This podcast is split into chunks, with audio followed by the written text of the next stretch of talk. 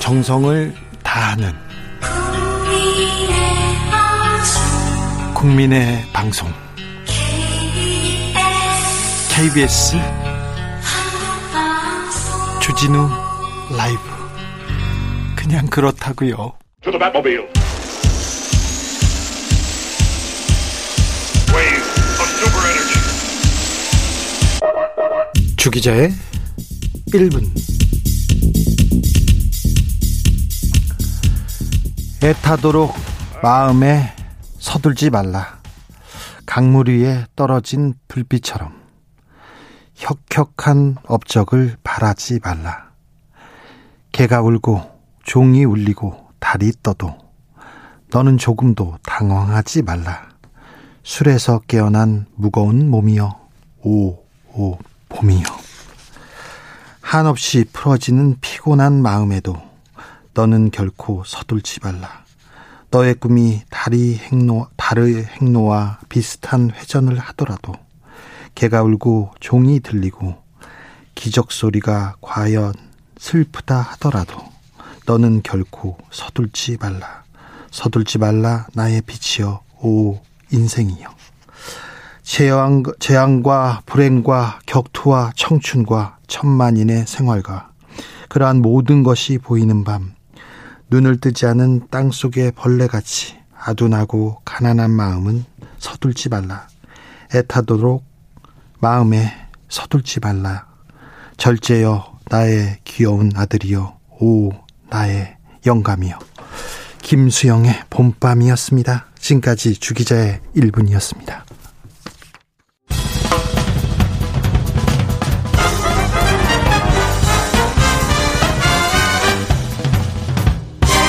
훅 인터뷰 모두를 위한 모두를 향한 모두의 궁금증 흑 인터뷰 윤석열 대통령 당선인의 인수위 본격적으로 업무 보고 받기 시작했습니다. 코로나 대응하고요. 또 정부 조직 개편해야 되고 할 일 많습니다. 집무실 이전, 인사 문제 풀어야 할 숙제도 많은데요.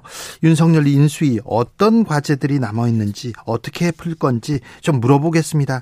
이명박 대통령 인수위원장 비서실장을 했고요. 인- 인수위원회 비서실장을 했고 그다음에 이- 이명박 정부에서 대통령 실장을 지냈습니다. 장관도 지냈고요. 현재는 윤석열 대통령 당선인의 특별 고문을 맡고 계십니다. 임태희 특별 고문 안녕하세요. 네, 안녕하세요. 네. 수고하십니다. 네, 고생 많으셨습니다. 네, 네. 감사합니다. 예. 어, 대선 때 선대위에서 초- 총괄 상황 본부장 맡으셨어요. 이번 예. 대선에서 좀 아, 이때가 결정적이었다. 결정적 장면 생각나는 장면이 있습니까? 두 가지가 생각나는데요. 네. 하나는 이제 작년 연말에 네. 여러 가지 이제 지지율이 떨어지고 또 이 사과 문제가 이슈가 됐을 때, 아, 예. 예, 전격적으로 이 사과를 함으로 해서 네. 그 상황이 좀 이게 수습 국면으로 들어간 게 하나 결정적 장면이고요. 네. 두 번째로는 이, 그 선대위가 상당히 그 혼란스러울 때, 네. 어떻든 그 아주 작은 선대위로 네. 실무형 선대위로 개편한 것 네. 그것이 저는 굉장히 예, 그 대선 과정에서 중요한 그런 계기였었다고 이렇게 기억합니다. 결정적 장면마다 고비마다 정치인 예. 윤석열 이 예. 후보 시절에 이렇게 예, 얘기를 하면 잘 듣, 듣습니까?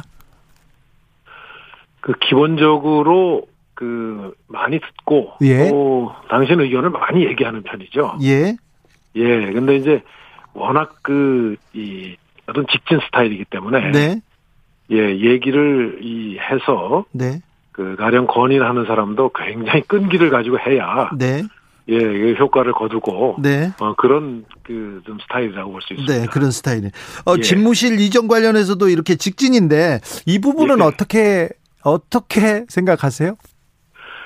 제가 보기에는 그 후보는 두 가지 생각하는 것 같아요. 하나는 정말 청와대 구조를 고쳐야 네. 이 일종의 권위주의적인 그 대통령 시대를 마감할 수 있다. 예.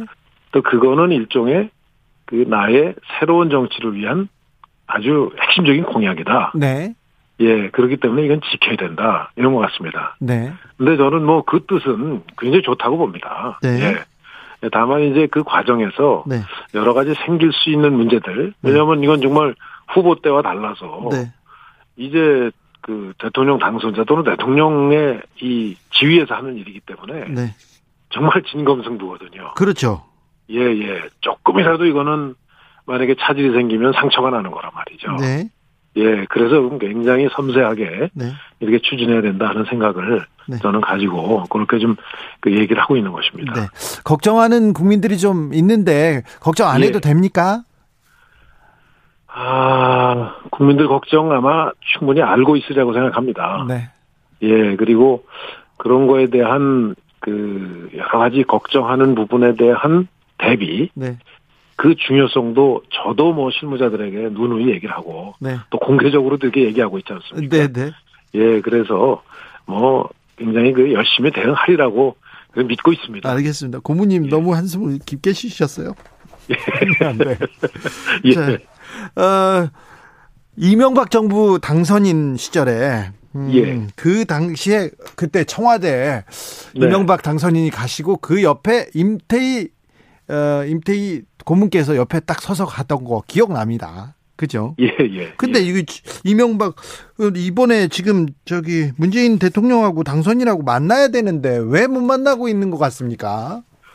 아유, 저는 이 지금 가장 인수위에서 시급한 게 네, 저는 두 분이 만나는 게 가장 시급하다고 봅니다. 네, 예, 그래서 두 분이 큰 틀에서 우리 인수위에는 이런 방법으로 하고 이런 기조로 하자 하는 게 이제 합의가 되고 예, 예, 실무자들에게도 그 뜻이 명확하게 양쪽 실무자들에게 전달이 돼서 네, 그 두 분의 합의 정신에 입각해서 뭐든지 협의가 이루어져야 이게 되는 건데 그게 그러게요. 그러지 못해 참 너무 안타까워요. 그러게요. 예, 어, 예. 오늘도 하는 총재 두고 이렇게 신경전을 보이는 게 어, 예. 국민- 보는 국민들은 좀 불안합니다. 사실 맞습니다. 예, 그 좀 저 우리 주 선생님 말씀하신 대로 네.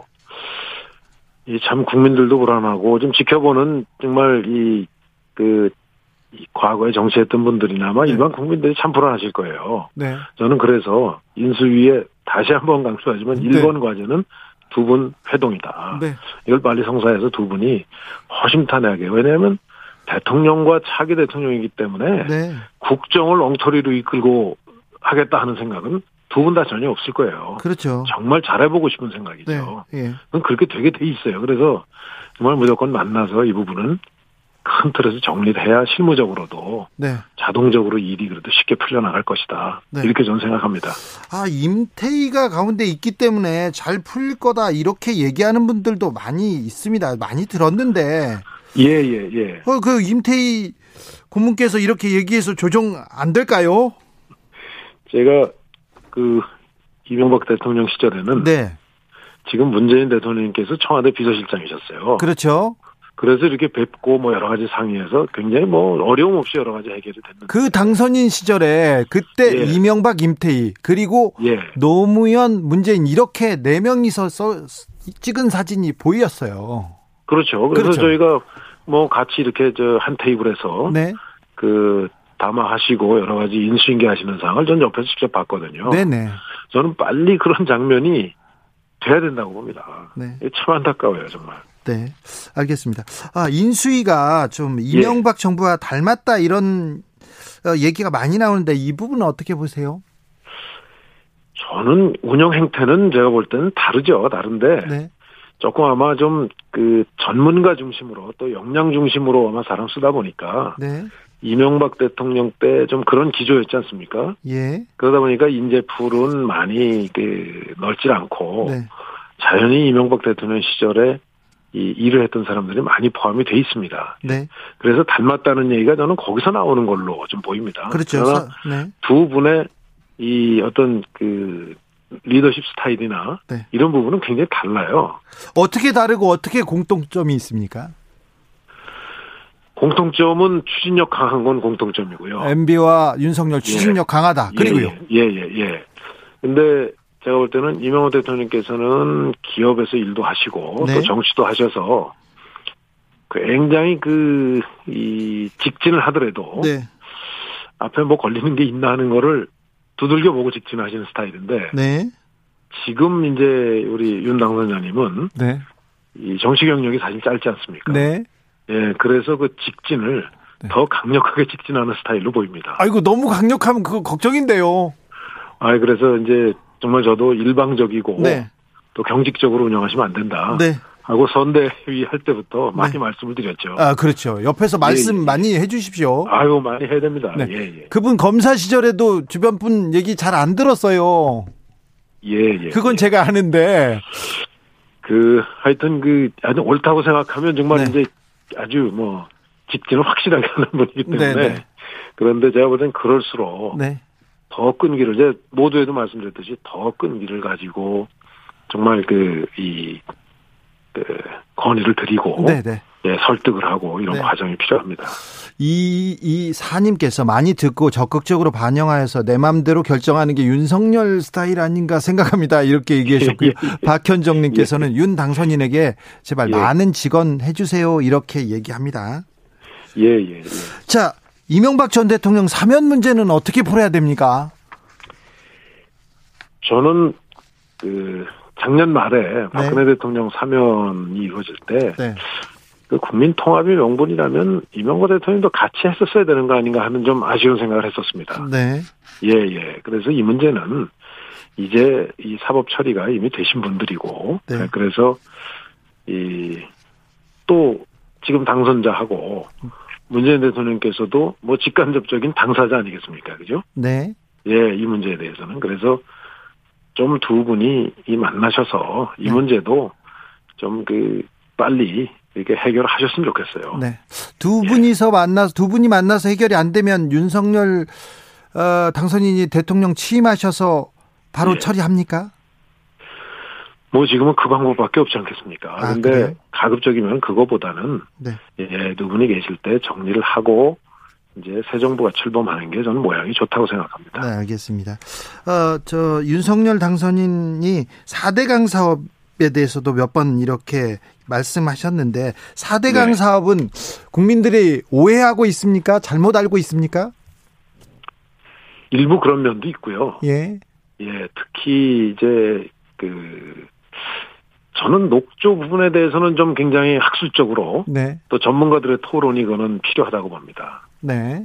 예, 녹조가 4대강 뭐 사업 보 때문에 그렇다 하는 거에 저는 동의하지 않거든요. 예. 그리고 많은 전문가들도 그렇게 얘기하고요. 예. 그다음에 뭐 자연을 훼손했다는 거에 대해서도 현장에 가서 보시면 알지만 시멘트 벽이 아니라 예, 자연 친화적인 그 사실은 그 물길이거든요. 네.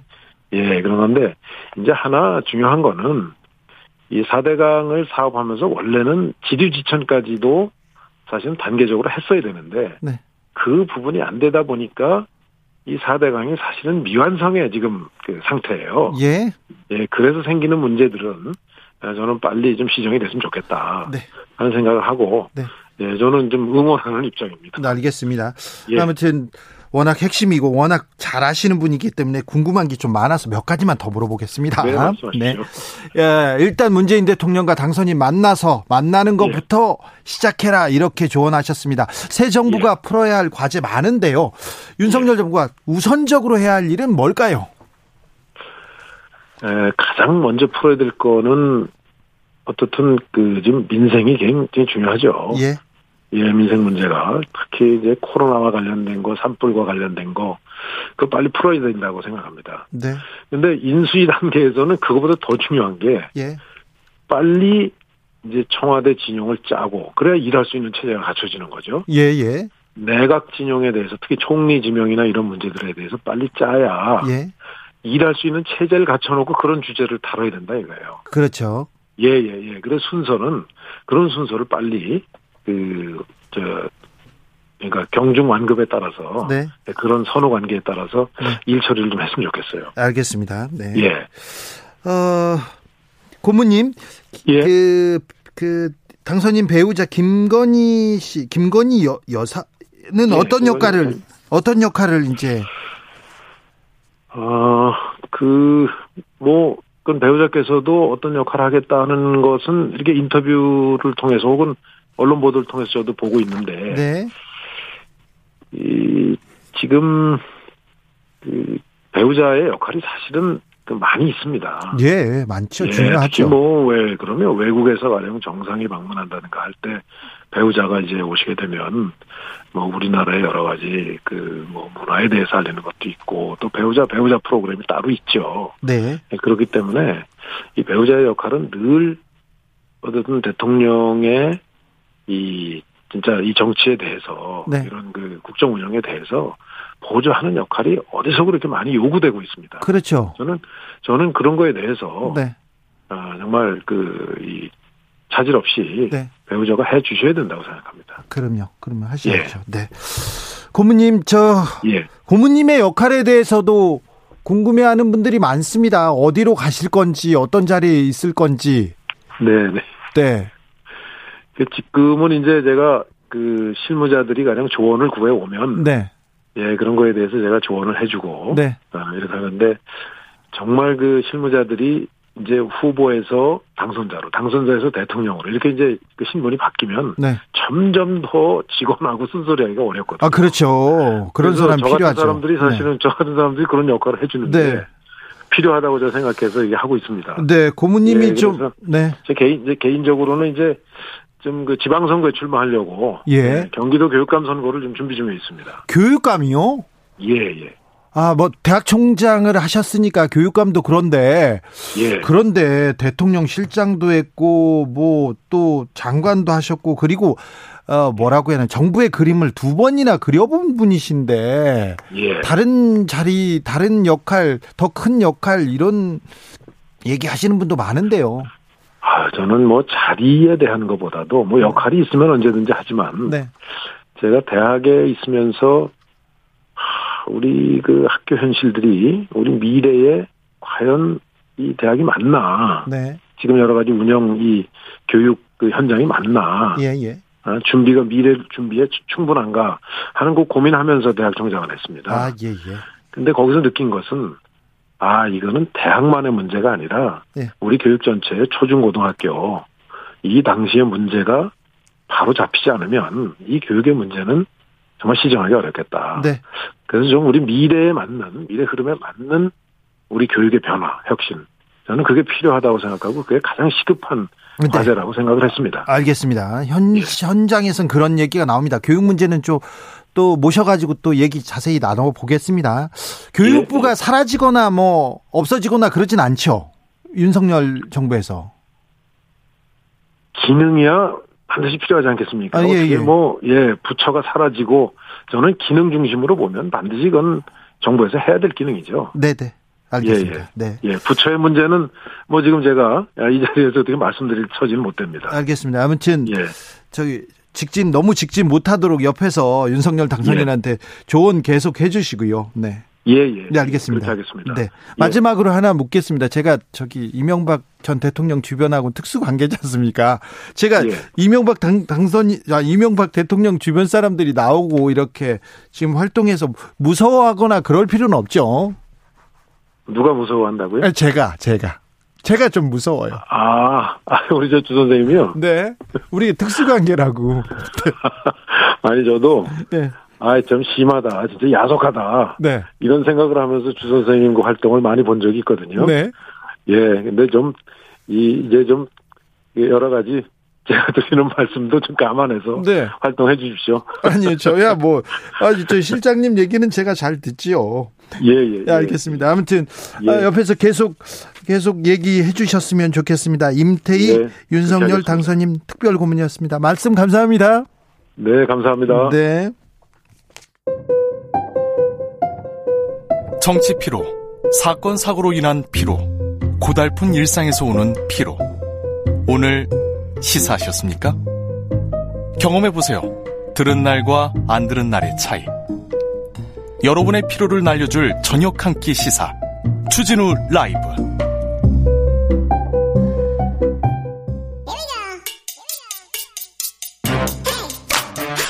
뉴스를 향한 진지한 고민 기자들의 수다. 라이브 기자실을 찾은 오늘의 기자는 KBS 김준범 기자입니다. 어서 네, 오십시오. 안녕하세요. 네. 잘 계시죠? 제가 코로나 걸렸다가 네. 지난주에 빠졌고요. 괜찮으십니까? 네. 예, 건강하게 회복해서 다시 네. 나왔습니다. 네. 오늘 준비한 첫 번째 뉴스부터 가보겠습니다. 네, 뭐 지금 이제 뭐 집무실 이전 문제가 최대 현안이 돼서 다 거기에 이제 그 집중돼 있습니다만. 그렇죠. 사실 새 정부의 국정 과제를 설계하는 인수위원회 네. 그리고 가- 국민들께서 가장 관심 많으실 분야가 국정 과제 중에서도 이제 결국 민생, 예. 경제 이제 분야가 핵심일 텐데 그런 분야에 누가 와서 어떤 정책을 펴느냐 이게 가장 큰 관심사가 돼야 그렇죠. 되는데 그리고- 지금은 이 사문제가 전혀 예상하지 못한 집무실 문제가 이제 관심이 돼 있지만 적어도 이 시간만큼은 네. 어떤 분들이 들어가서 어떤 설계를 할 것이냐 이제 그를 좀 전망해 보는 뉴스를 좀 가져왔습니다. 네. 좀 좀 그 인수위의 경제 면면을 좀 들여다 보겠습니다. 네. 일단 경제 분야 인사들로 한정을 하면 네. 크게 두 가지 특징이 이제 확인이 되는데요. 네. 첫 번째는 이명박 정부, 박근혜 정부 출신 인사들이 많이 포진을 해 있습니다. 속속 컴백했습니다. 뭐 어떻게 보면 당연합니다. 문재인 네. 정부 때 이제 노무현 정부 인사들이 많이 포진했던 것처럼 정치적 성향이 같은 정부가 이제 이어가는 거니까요. 네. 근데 단적으로 사람으로 보면 이제 정책 특보에 강석훈, 예. 김현숙 예. 두 분이 임명되는데 이분들은 박근혜 정부 때 청와대 경제수석, 그 다음에 김현숙 고용복지수석을 지낸 분들인데 네. 이분들이 정책 특보로 들어왔다. 그때 그건 아, 그 당시의 정책이 연장선상에서 이어지겠다라고 이제 그렇게 볼 수 봐야죠. 있는 예. 음. 것이고 또 특별 고문으로 좀 전에 연결하신 임태희 고문 같은 경우는 네. 이명박 대통령 때 고용노동부 장관도 했고 네. 비서실장 했던 분이고 그렇죠. 또 같이 그 특별 고문을 하고 있는 분이 이석준 예. 이분도 박근혜 정부 때 국무조정실장을 했던 분이에요. 네. 그리고 이제 인수위에 여러 가지 분과가 있는데 최종적인 조율을 하고 최종적인 의사결정을 하는 기획조정분과 네. 그 중에서도 가장 선임 역할을 하는 간사 역할을 맡은 분이 네. 이제 추경호 국민의힘 의원인데 네. 이분도 역시 이석준 실장과 마찬가지로 박근혜, 정부 때 네. 국무조정실장을 했던 분이고 네. 그다음에 가장 큰 이제 거시경제 정책의 어, 정책을 최종적으로 결정할 경제 1분과 간사 네. 최상목 기재부 전 1차관인데 네. 이거 이분도 역시 박근혜 대통령 때 1차관을 했던 분입니다. 이런 네. 식으로 이명박 박근혜 정부의 정책 기조를 이어갈 분들이 굉장히 많이 핵심 인사들이. 들어왔다. 그렇습니다. 그리고 두 번째로는 대학 교수님들이 진짜 많습니다. 예. 그래서 최종학 서울대 경영학과 교수, 네. 김소영 서울대 교수, 신성환 홍익대 교수, 그리고 뭐 왕윤종 동덕여대 교수, 뭐 안상훈 서울대 교수 등등 해서 제가 조금 이따 자- 자세히 설명드리겠지만 주요 분야별로 핵심 브레인이 될 교수분들이 많이 들어왔다 이렇게 볼 수 있습니다. 네. 정책은 어떤 방향으로 갈까요? 성향은 어떻습니까? 뭐 이제 우리가 흔히 경제 이슈에서 시장이냐 정부냐 예. 뭐 성장이냐 분배냐 뭐 기업이냐 노동이냐 이게 가장 전통적인 그 대립 구조 아니겠습니까? 그렇죠. 대부분 이제 시장을 중시하고 성장을 중시하고 기업 더 더 친기업적인 성향을 가진 분들이 뭐 교수 출신이든 전 정부 출신이든 그런 분들이 많이 이제 포진해 있기 때문에 전반적으로 시장, 성장, 이제 기업 쪽에 무게 중심을 둘 것 같고 당연히 문재인 정부하고는 완전히 결이 다릅니다. 그래서 문재인 정부가 대표적으로 내세웠던 정책 중에 하나가 소주성 예. 소득 주도 성장이잖아요. 예. 아마 그게 완전히 폐기될 것 같습니다. 사실 아, 그렇죠. 소득 주도 성장의 논리는 이런 거예요. 정부가 일자리를 늘리고 그다음에 정부가 최저임금을 올리고 그다음에 정부가 보조금을 줘서 국민들의 소득을 높여주면 지갑이 든든해지니까 물건을 많이 사지 않겠냐. 네. 물건을 많이 사면 기업들이 물건을 많이 만들 테니 그게 결국 기업의 성장 원동력이 되지 않겠냐. 그게 이제 그 소득 주도 성장의 논리였는데 지금 인수위에 들어가 있는 분들의 논리는 그거는 잠깐 효과를 발휘할 수 있는 성장 전략이지 지속할 수 없는 성장 전략이고 기업이 알아서 스스로 혁신해서 성장하도록 해야 한다라는 식으로 아마 소주성 정책은 완전히 폐기될 것 같고요. 예. 소주성과 함께 이제 문재인 정부가 내세웠던 정부 주도 성장의 핵심적인 게 한국형 뉴딜이라고 해서 정부 네. 예산을 IT 분야에 집중적으로 풀어가지고 그쪽의 성장을 이끌겠다라고 했는데 그것도 역시 정부 주도 성장 정책이라고 굉장히 비판적으로 보고 있는 분들이 많이 포진해 있기 때문에 그 뉴딜 정책도 상당히 많이 폐기되거나 수정될 것 같습니다. 네. 일단 달라지겠죠. 노동 관련해서 노동 시간 어, 주 52시간이 어떻게 바뀔 것이다. 이거 걱정하시는 분들이 많아요. 많이 바뀌려고 시도가 될 것 같습니다. 뭐 그죠. 물론 최종적인 거는 국회에서 결정하는 몫이 많기 때문에 민주당이 다수의석을 정- 정하고 있어서 지금 당선인 측에서 원하는 게 다 되지는 네. 않겠지만 어쨌든 상당히 많이 흔들려는 시도가 있을 것 같고요. 예. 일단 주 52시간제는 가장 크게 일단 유연하게 운영을 할 것 같아요. 예. 유연하다는 게 무슨 말이냐면 지금 주 52시간을 카운트를 할 때 한 달 네. 혹은 아무리 길어도 세 달 단위로 주 52시간 평균을 내 가지고 52시간 안쪽으로 들어오게 이제 카운트를 하는데 그 기간을 한 달이나 세 달 정도로 보지 말고 1년으로 보자. 아, 그러니까 예를 들면 1, 2, 3월에는 일이 너무 많아서 주 60시간, 주 70시간 일을 하면 지금은 불법이에요. 그러면 안 돼요. 네. 근데 그걸 1년 단위로 보면 1, 2, 3월은 일을 뭐 주 60, 70시간 일을 하더라도 4, 5, 6월에는 주 30시간 뭐 30, 40, 30시간 정도로 하면 평균 내면 52시간 아래로 내려오니까 네. 그렇게 좀 1년 단위로 유연하게 하자. 그래서 일이 몰릴 때는 확 할 수 있게 해서 기업들이 주 52시간제 때문에 일을 있어도 못하게 일을 못 시키는 직원들이 일을 못 시키는 그런 일은 없도록 하자라는 정책이고 기본적으로는 기업들이 원하는 기업들이 정책이고 원하죠. 노동계에서는 당연히 반대하는 정책이고 네. 그다음에 또 하나 눈에 띄는 게 이게 이제 주 52시간제보다는 상대적으로 덜 부각되지만 이런 게 하나 있어요. 정규직 유지 조건을 하면서 네. 풀타임과 파트타임을 왔다 갔다 할 수 있게 하자.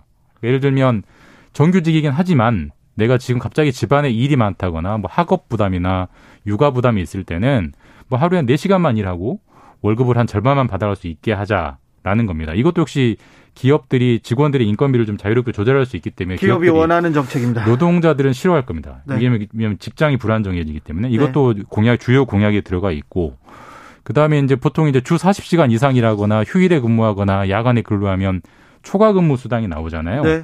이거를 전문직이나 그다음에 일정 일정한 연봉 이상을 받는 고액 연봉 근로자들은 초과 근무 수당을 주지 않아도 초과 근로를 시킬 수 있게 하자. 이게 이제 미국에 있는 법제인데요. 예. 그렇게 해야 돈을 많이 버는 노동자들이 돈을 더 벌어가는 일이 없다라는 논리로 아마 이 정책도 추진될 것 같고 네. 뭐 내용을 들어보시면 알겠지만 하나 하나가 네. 노동계랑 굉장하게 충돌할 주제들입니다. 그러니까 노동계에서 그래서 물러설 수 앞으로- 없다 이렇게 머리띠 묶고 그럴 것 같은데요. 노사 관계에서 많은 파열음, 많은 뉴스들이 나올 걸로 예상되는 그런 경제 정책 대목입니다. 네. 자, 인수위에서 소상공인 지원 어떻게 한다 합니까? 이게 당장 필요한 자, 일단 뭐 당선인이 대선 공약 1호 공약이 소상공인 코로나 네. 극복이었고요. 50조 네. 원. 예, 50조 원 주겠다고 했고 그러면 결국 이제 추경을 해야, 해야 되는- 되는데 예. 지금 그 집무실 이전 문제 때문에 상적으로 부각은 덜 되고 있습니다만은 네. 현 인수위가 추경을 준비하고 있어요. 그래서 출범하기 전에 현 정부의 협조를 구해서 네. 늦어도 4월 임시국회 다음 달 임시국회에는 추경을 올려가지고 국회를 통과하면 5월 취임 직후에 바로 지급할 수 있지 않겠느냐 네. 이런 계획을 가지고 있고요. 소상공인 추경을 하는 것 자체는 앞으로 야당이 될 민주당도 반대하지 않- 않고, 안고 있기 있어서 때문에 네. 물론 금액이 50조냐 뭐 40조냐 30조냐 금액에 대한 이견은 좀 있습니다만 네. 이 부분은 상대적으로 속도감 있게 진행될 가능성이 높아 보입니다. 연금 개혁은 어떻게 될 것 같습니까? 쟁점은 뭐고요? 사실 뭐 이제 연금 개혁은 안철수 위원장이 후보 시절에 가장 중요시했던 공약이기도 TV 하고요. 토론에서 연금 개혁 약속해 주세요. 이렇게 예, 다른 해가지고. 후보들에게 약속 요구했고 동의도 받아냈잖아요. 네. 네. 이 부분에서 가장 눈에 띄는 부분이 이제 서울대 사회복지학과 안상훈 음. 교수님인데 이분이 그 인수위 사회복지분과 인수위원으로 들어가 있어요. 사실 네. 이분이 연금 개혁을 굉장히 학자 시절에 많이 주창했던 분인데 사실 뭐 지금 우리나라 연금이 지금의 저출산 분위기가 지속되면 고갈 시기가 점점 빨라진다라는 거는 분명 움직이지 않는 팩트이기 때문에 네. 연금 개혁은 반드시 필요합니다. 반드시 필요한데 뭐 사실 다 옳은 일이라고 해도 일이 쉬운 건 아니잖아요. 이게 국민연금의 역사를 보면 1988년에 도입됐는데 지금 30년, 40년 가까이 돼갑니다만은 딱 두 번 수정이 됐습니다. 예. 그러니까 35년 동안 딱 두 번 수정됐을 정도로 이게 손대기 어려운 분야인데 어쨌든 이걸 수정하겠다고 지금 가장 내세웠던 분이 인수위원장이고 네. 인정받는 전문가가 인수위원으로 들어가 있기 때문에 그래서 아마 연금 개혁은 뭘 방법을 내놓겠네요. 아마 핵심은 두 가지가 될 것 같아요. 일단 첫 번째, 이게 가장 큰 반발이 있을 텐데, 국민연금 보험료가 굉장히 많이 인상하자는 논의가 나올 겁니다. 보험료 올려달라고? 지금 보험료가 소득의 몇 퍼센트 내는지 아세요? 잘 모르겠습니다. 9% 내고 있거든요. 네. 그러니까 100만 원 버는 사람이면 9만 원 내고, 200만 원 버는 사람이면 18만 원 내고 있는데, 네. 어, 많이 내네요. OECD는 평균 18%를 냅니다. 그래요? 예, 그래야 그나마 유지가 되기 때문에. 근데 네. 우리는 9%만 내기 때문에 당연히 고갈되는 거고 고갈을 피하려면 그만큼 끌어올려야 되니까 9%와 18%는 두 배잖아요. 네. 그러니까 지금 내는 국민연금 보험료 두 배 내세요라는 얘기인데 어이구 허리위네. 엄청난 반발이 나올 거고요. 네. 두 번째로 이것 사실 이것도 굉장히 민감한 분야인데 국민연금 말고 다른 연금이 있죠. 군인연금, 사학연금, 공무원연금 네. 공무원연금, 네. 이런 분야들은 이미 고갈됐거나 곧 고갈될 거기 때문에 네. 정부가 세금으로 많이 그 빈틈을 메워주고 있어요. 예. 근데 왜 국민연금은 세금을 지원을 안 해주면서 그쪽만 세금을 메워주느냐? 이 형평성에 문제가 있다. 그럴 바에는 연금을 직업, 직업별로 나누지 말고 다 통합하자. 근데 이것도 사실 직업별로 이해관계가 갈리는 문제이기 때문에 네.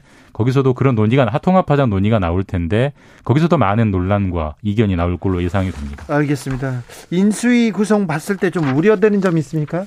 일단 아까 제가 그 첫 번째 특징 중에 두 번째 특징 교수분들이 많다라고 아, 한 예. 게 있는데 사실 이 지금 국민의힘 정부가 문재인 정부 초기 때 비판했던 논리 중에 하나가 뭐냐면 시장도 잘 모르는 네, 교수들이 교수들이 소주성 정책이라는 걸 가지고 와서 시장을 혼란스럽게 하지 않았느냐. 근데 이게 그대로 반사가 되는 거거든요. 그렇죠. 교수들 그러니까 그렇죠. 그러면 지금 정부에 참여하는 교수님들은 과연 시장을 잘 아느냐라는 예. 비판을 첫 번째 받을 수 있고 그다음에 주요 관료 출신들 중에는 여러 가지 논- 논란에 올랐던 분들이 많습니다. 예를 들면 추경호 인수위원 같은 경우는 론스타 사태의 아, 네. 주범이다. 네. 그다음 최상목 전 차관 같은 경우는 박근혜 정부 국정농단 사태의 네. 핵심 인물 아니냐. 네. 그리고 서울대 최종학 교수님 같은 경우는 지금 인수위원으로 들어가 있는데 네. 삼성 바이오로직스 분식회계 사태 때 그때 옹호했죠. 삼성 편을 들었던 분 네. 아니냐 이런 논란들이 있어서 시민단체들은 많이 문제 제기를 하고 있기 때문에 네. 그와 그런 전력과 관련된 정책들이 나오면 여러 가지 구설수에 오를 확률들이 있습니다. 네. 김태효 인수위원도 그렇고요. 네, 네. 알겠습니다. 감사합니다. 기자들의 수다 KBS 김준범 기자와 함께 공부해 봤습니다. 네, 다음 주에 뵙겠습니다. 감사합니다. 교통정보센터 다녀오겠습니다. 이현 씨.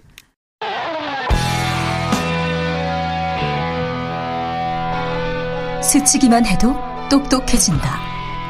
드라이브 스루 시사 주진우 라이브